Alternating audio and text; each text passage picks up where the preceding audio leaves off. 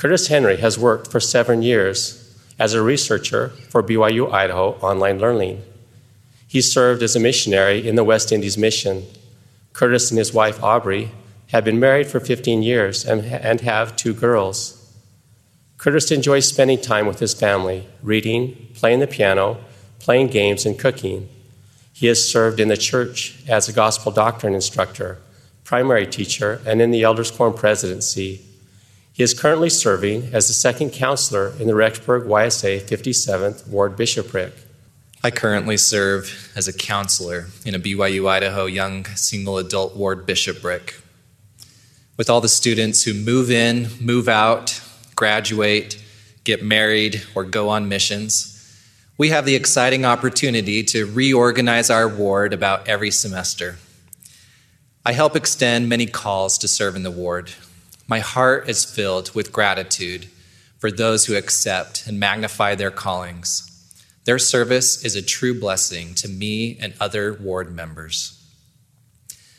I would like to talk with you today about church callings. I will use some fictitious people to represent ways we might feel when a call to serve is extended to us. I will start with Tim, who wishes he could just show up to church on Sunday, listen to the talks and lessons, and then head home for a nap. Tim does not think a calling is important for him to have. What Tim has not discovered or has forgotten is what church service will do for him. The purpose of God's plan of happiness is just that, a plan on how to receive a fullness of joy. Discipleship, which is following Jesus Christ and being changed by his miraculous power, is how we receive that fullness of joy. Accepting and magnifying a call to serve is a key component of being a disciple of Jesus Christ. Jesus declared, "Ye know the things that ye must do in my church, for the works which ye have seen me do, that shall ye also do." President Henry B. Eyring explained, "A call to service is primarily a matter of the heart. It is by giving our whole hearts to the Master and keeping his commandments that we come to know him. In time, through the power of the atonement, our hearts are changed, and we can become like him." Not only will a calling let you practice discipleship, but it will also bless you in a variety of ways. The devotional discussion board for this week is filled with examples of how callings have blessed the person receiving the call with strengthened faith, increased capacity, greater character, and a deeper awareness that God knows and loves them personally. Ryan Newman said, "I think that just in showing God we are willing to put time and effort into his work, he then blesses us in our personal lives. Schoolwork can become easier or be faster or make more sense when we show him we care about what he has asked us to do as well." Lincoln Eguko shared, "Serving in various callings helped me recognize that I wasn't the only one waiting on the Lord for my prayers to be answered. I am grateful for the awareness it gives me of those around me." Beatrice Nadine Kaplan said, "Each calling has seemed like a surprise on Christmas morning and has included emotions of complete wonder that our Heavenly Father knew what I needed." Angela Carmen Brown DaCosta said, "When I serve, I forget myself, my trials, my problems. Sometimes when I am serving others, I do not even remember that I am serving because of the joy I feel." Close quote. Another thing Tim might not realize is deep within his heart is a desire to make a difference, and accepting and magnifying a calling can help him make a difference. Gathering is an important principle in the Lord's church. The Lord declared, "Verily I say unto you all, arise and shine forth, that the gathering together upon the land of Zion and upon her stakes may be for a defense and for a refuge from the storm." Another scripture describes the purpose of this gathering. "They were numbered among the people of the church of Christ, and their names were taken, that they might be remembered and nourished by the good word of God to keep them in the right way. I've sometimes wondered why we use the word ward to denote the area within a stake led by a bishop. I have learned that ward means to keep safe or to guard. Ward initially referred to an area enclosed by the walls of a castle, and to those who kept watch to ensure the castle and its inhabitants remained safe. Ward also refers to an area within a hospital where patients are taken in and nurtured to better health.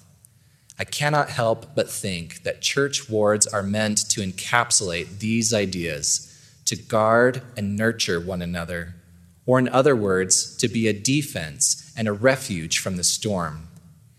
This only happens when all in the ward gather together and participate in the work of salvation and exaltation. It is not just the elders' quorum president or Relief Society president's role or a job for the churchy type. Jesus said, "Verily I say unto you all, arise and shine forth." Each person has a role to play. Paul explained, "Now hath God set the members, every one of them, in the body, as it hath pleased him. And the eye cannot say unto the hand, I have no need of thee, nor again the head to the feet, I have no need of you. Nay, much more those members of the body which seem to be more feeble are necessary." In one ward I lived in, I had a neighbor who would often sit in the church foyer during the second hour. One Sunday, I was surprised to see him in class. During the class discussion, my neighbor offered his perspective. The things he shared strengthened my faith, helped me feel the Holy Ghost, and provided an answer I needed at that time. I do not know the reasons why my neighbor did not regularly come to class, but I wondered how my life would be different if he had not attended and participated that day. President Henry B. Eyring said, "Your call has eternal consequences for others and for you. In the world to come, thousands may call your name blessed, even more than the people you serve here. They will be the ancestors and the descendants of those who chose eternal life because of something you said or did, or even what you were." And as our president, Henry J. Eyring, taught us last week in devotional, with time and steady effort, our consecration can change the world for the better. To all the Tims out there, we need you. We are less without you. Accepting and magnifying a call to serve will change our lives as well as yours. Perhaps when a call to serve has been extended to you, you felt more like Maria, who thinks she has more to offer than what she could do with the calling being extended to her. Elder Neil A. Maxwell said, "While it is true that at times we may feel overwhelmed, it is also true that occasionally we may feel underwhelmed. The truth is, however, that nobody is ever really underwhelmed in terms of opportunities for service." As Joe J. Christensen said, "I believe there is no place in God's service that is not bigger than we are, not greater than the talents we bring to bear on the assignment, whether as a ministering brother or sister, a secretary, a clerk, a teacher of any kind, a counselor, a bishop, or whatever, if we magnify our calling." There's the story that President John F. Kennedy was visiting the NASA Space Center when he noticed a janitor sweeping the hallway. He stopped the janitor and asked him, "What are you doing?" The janitor said, "Well, Mister President, I'm helping to put a man on the moon." The janitor was not just earning money or keeping a building clean. The janitor saw beyond his day-to-day tasks towards a greater purpose. He saw himself as someone helping send a man to the moon. No matter your calling, seek to understand how your service contributes to the Lord's work of salvation and exaltation. That may require looking beyond the tasks to be completed to the people you interact with as you serve, and the potential influence you have on those people. Recently, in the Young Single Adult Ward I currently serve in, we had a ward council discussion on how we could help more of our ward members attend with us. It was exciting uh, attend church with us. It was exciting to see lead, leaders of the various ward organizations look past their operational responsibilities to a more Christ-like ministering perspective. They saw how they or others in their organization were placed in ideal positions to invite and encourage our ward, fellow ward members to be blessed by the defense and refuge of our ward. The spirit was palpable and energizing as we pondered solutions and made plans. We all found a greater purpose undergirding our various callings. God does not want us to bury our desires to be called to the work, but our focus should be on giving him our heart, might, mind, and strength in whatever church assignment we are given. Sometimes we may think we must fill certain church assignments to be considered worthy in the Lord's eyes. Elder Maxwell warned us not to confuse status with righteousness. It is not the expanse of the ecclesiastical epaulets we wear on our shoulders, but our willingness to put our shoulder to the wheel that counts. Close quote. As the General Handbook states, serving faithfully in a calling is more important than what the calling is. The Lord honors the dedication of all who serve in his church. Finally, you may feel underwhelmed because you haven't been given a formal calling. You may wonder if the Lord even needs you in his kingdom, or if you have anything valuable to offer. I want to promise you that God has not forgotten you. You have a role to play in his kingdom. If you ask him for opportunities to serve, he will answer. Do not discount the tremendous impact you can have as a ministering brother or sister. Consider what you can accomplish through temple and family history work. Family members and friends on the other side of the veil are waiting for you to discover them and complete ordinances in their behalf. Also, do not overlook your responsibility to participate in church classes. The perspective, testimony, and encouragement you can share in those settings can change lives. For some of you, when a call has been extended, you feel more like Sophie, who is overwhelmed and wonders how she will have the time or abilities to do the work. There can be real limits to our ability to serve well in a specific calling.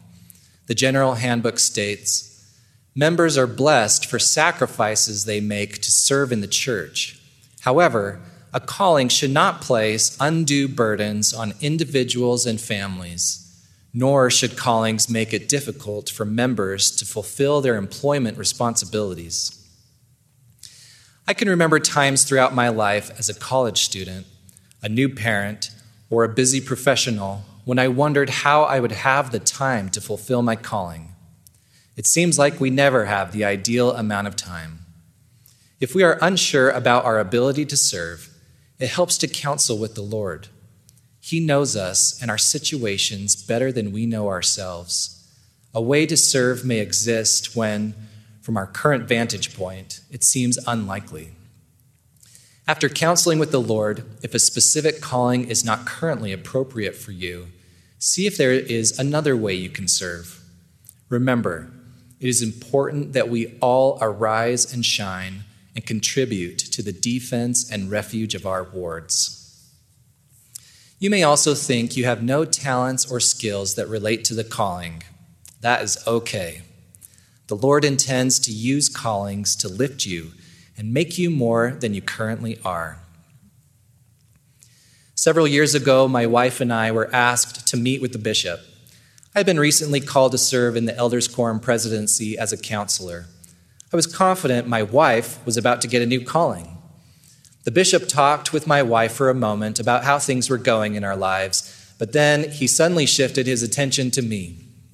Brother Henry, I hate doing this, my bishop said, looking up at the ceiling, tears welling in his eyes. I've gotten permission to take you out of the Elders Quorum presidency. I thought that sounded pretty cool. My friend in the ward was just called into the young men's organization, and there were still some open callings there that needed to be filled. Maybe my friend and I might have the chance to serve together. My bishop continued, I've been trying to fill this calling for a while, and we've tried different names, and it just wasn't working. But last night, I prayed about you and felt that we needed to call you to be our ward mission leader. My jaw dropped. I was not expecting this. All I could think about was my full-time mission, where every Saturday we would stand in busy marketplaces to invite people passing by to stop and learn more about the church. I could picture the many times I watched people pass, too afraid to get their attention. I'm an introvert, and being in social situations with unfamiliar people is not something I am good at. The thought of trying to invite my neighbors to come unto Christ seemed daunting. Did the Lord really want me to do this job? But I could feel the Spirit testify to me that this call was from God. I accepted the call and got to work. I failed a lot. At times it was discouraging, just like I imagined it would be. But while serving, I was placed in the right position to be able to help my next-door neighbor, who I will call John. John was a rough-looking guy you wouldn't expect to see at church on Sunday. John and I lived across the hall from each other in our condominium complex and had parking stalls next to each other. John was very intimidating to me, but I always made it a point to say hello and be friendly. One day, I felt impressed to invite John to church. I had no idea how I was going to do that, but I prayed that if God would give me the opportunity, I would extend the invite. That exact same day, I was out on my front porch, making dinner on the barbecue, when John, who was out on the lawn below talking to a friend, saw me and called up, "What time does church start these days?" God couldn't have made it any easier. I gave John the time for church and invited him to come sit with me and my wife. While John never made it to church with us, that moment did lead to several spiritual gospel discussions and priesthood blessings with him in his home. John came to understand more deeply God's love for him and that God had angels round about him to bear him up. Elder Dieter F. Uchtdorf said, "You may feel that there are others who are more capable or more experienced who could fulfill your callings and assignments better than you can. But the Lord gave you your responsibilities for a reason. There may be people and hearts only you can reach and touch. Perhaps no one else could do it in quite the same way." Close quote. I've learned that you feel God's love more powerfully, experience his power more fully, and have a greater sense of joy when you try to fulfill a challenging calling. Sophie, when a challenging call is extended to you, I invite you to take a leap of faith and accept that call. I promise that decision will change your life and the lives of others for good. In Luke chapter ten, it says, "The Lord appointed others and sent them two and two before his face into every city and place whither he himself would come. Therefore said the Lord unto them, the harvest truly is great, but the laborers are few. Pray ye therefore the Lord of the harvest that he would send forth laborers into his harvest." I invite you to be an answer to that prayer. Come. Be a laborer in the Lord's vineyard as he labors this last time before his second coming. There is work to do. Many of you already have a calling. Many of you will receive a calling in the coming weeks. I invite you to accept that call to serve and then to magnify your calling to the best of your abilities.